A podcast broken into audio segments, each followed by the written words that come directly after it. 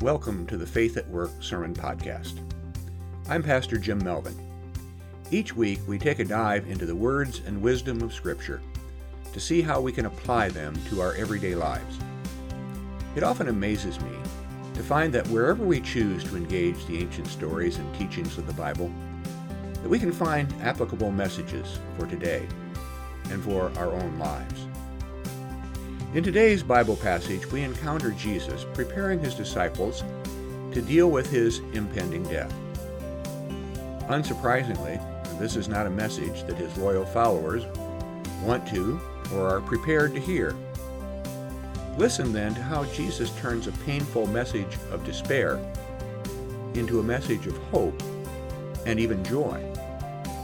The reading is from the 16th chapter of John. Jesus said to them, A little while, and you will no longer see me. And again, a little while, and you will see me. Then some of his disciples said to one another, What does he mean by saying to us, A little while, and you will no, no longer see me, and again a little while, and you will see me? And because I'm going to the Father. They said, What does he mean by this a little while. We don't know what he's talking about. Jesus knew that they wanted to ask him, so he said to them, Are you discussing among yourselves what I meant when I said, A little while and you will no longer see me, and again a little while and you will see me? Very truly I tell you, you will weep and mourn, but the world will rejoice.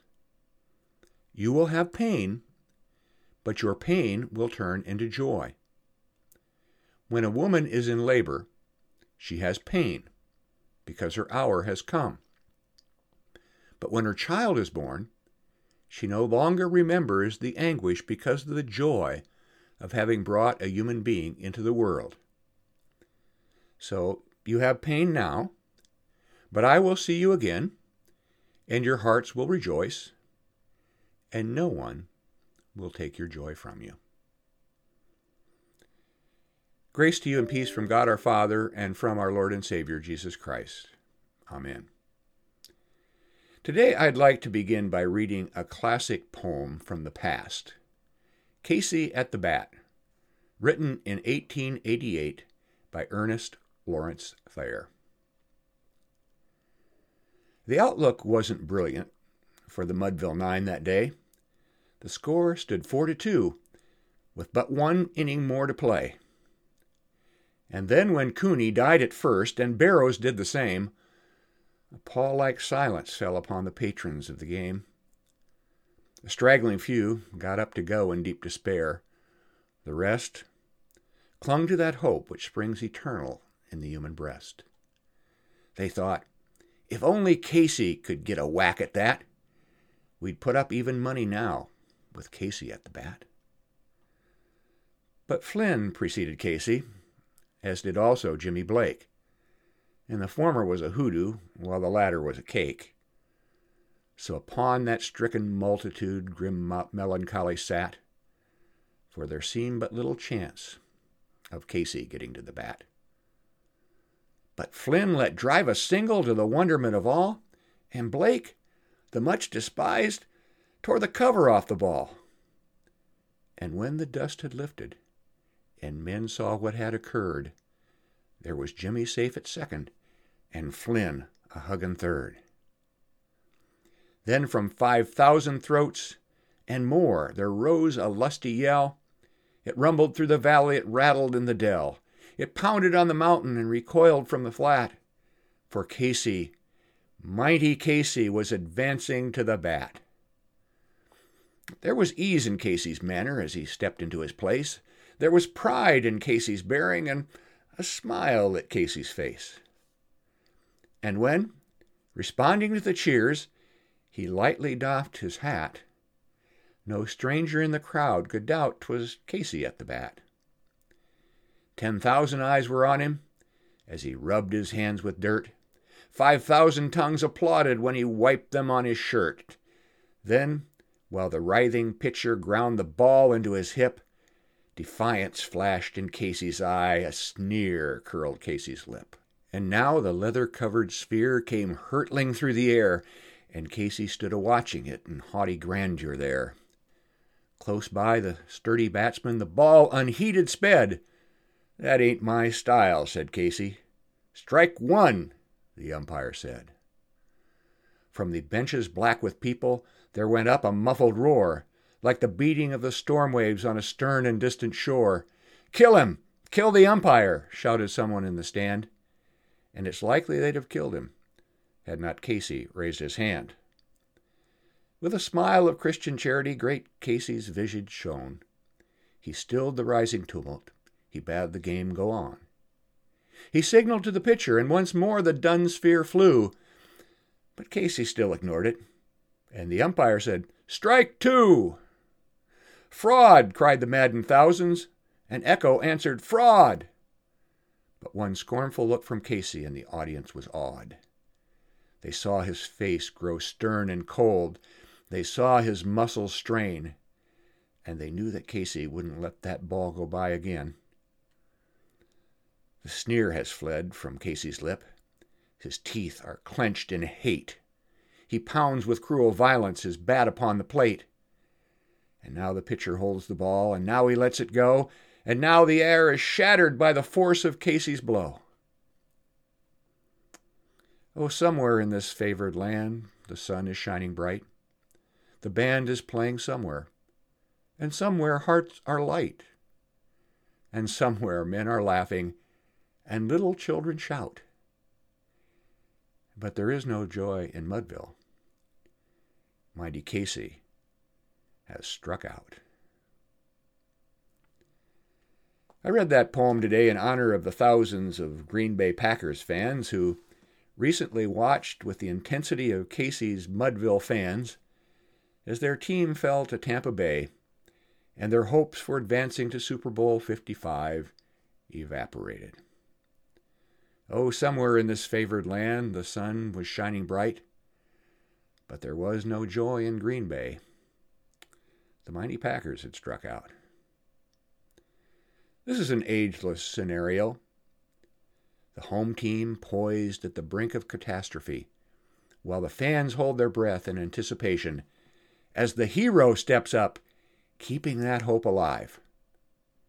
The crowd shouts recriminations at the officials of the game as they pronounce rulings against the powerful figure who stands tall until the game hangs on one final act. But then, to the horror of the fans, the mighty hero falls. And the joy and cheers are sucked from the crowd. Their mighty Casey has struck out. In this case, settling for a field goal with two minutes to go, and their failure to hold Tampa Bay on their ensuing drive sealed Green Bay's fate. At the end of the day, in any championship, only one team's season will not end in a final loss. Around the league, around the nation, many more fans are cast down in defeat than lifted up in victory. Uproarious cheers will be changed to crypt like silence. The fans who had been lifting celebratory beers during the game will start downing them to drown their pain. Casey at the bat leaves us with the image of a joyless Mudville. We can picture the muttering fans grimly filing from the stands. And this captures the suddenness of defeat, sucking the air out of that hopeful moment.